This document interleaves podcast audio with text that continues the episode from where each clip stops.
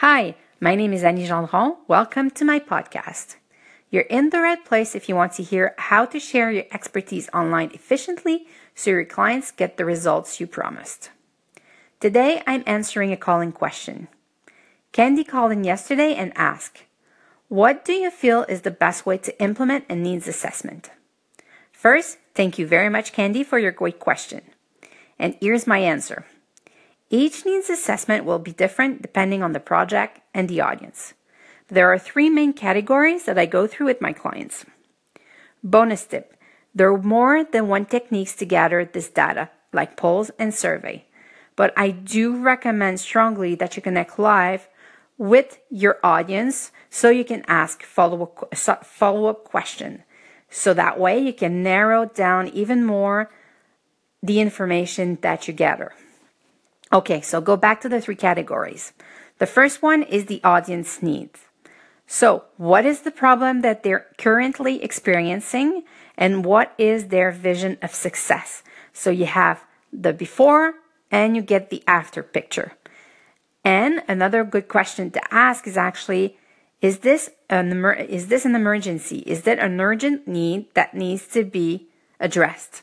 So that will give you a time frame onto how long you have to create the, the training.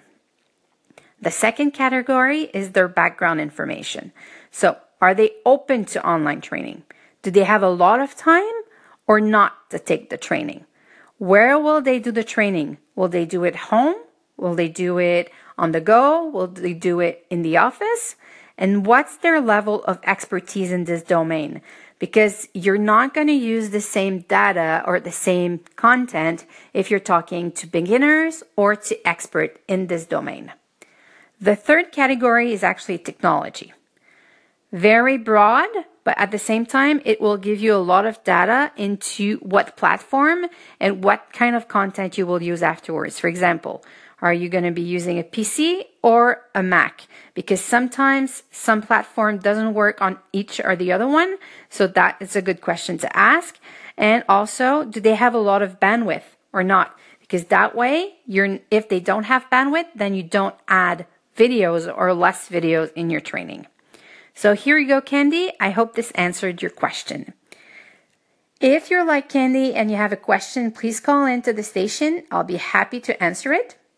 For more on the subject of needs assessment, I invite you to go to my phys- sorry, Facebook business page at Annie Gendron Coaching. Just follow the link in my bio. I've gone live this week to share the three reasons why you should always conduct a needs analysis. On that note, thanks for listening and have a great day.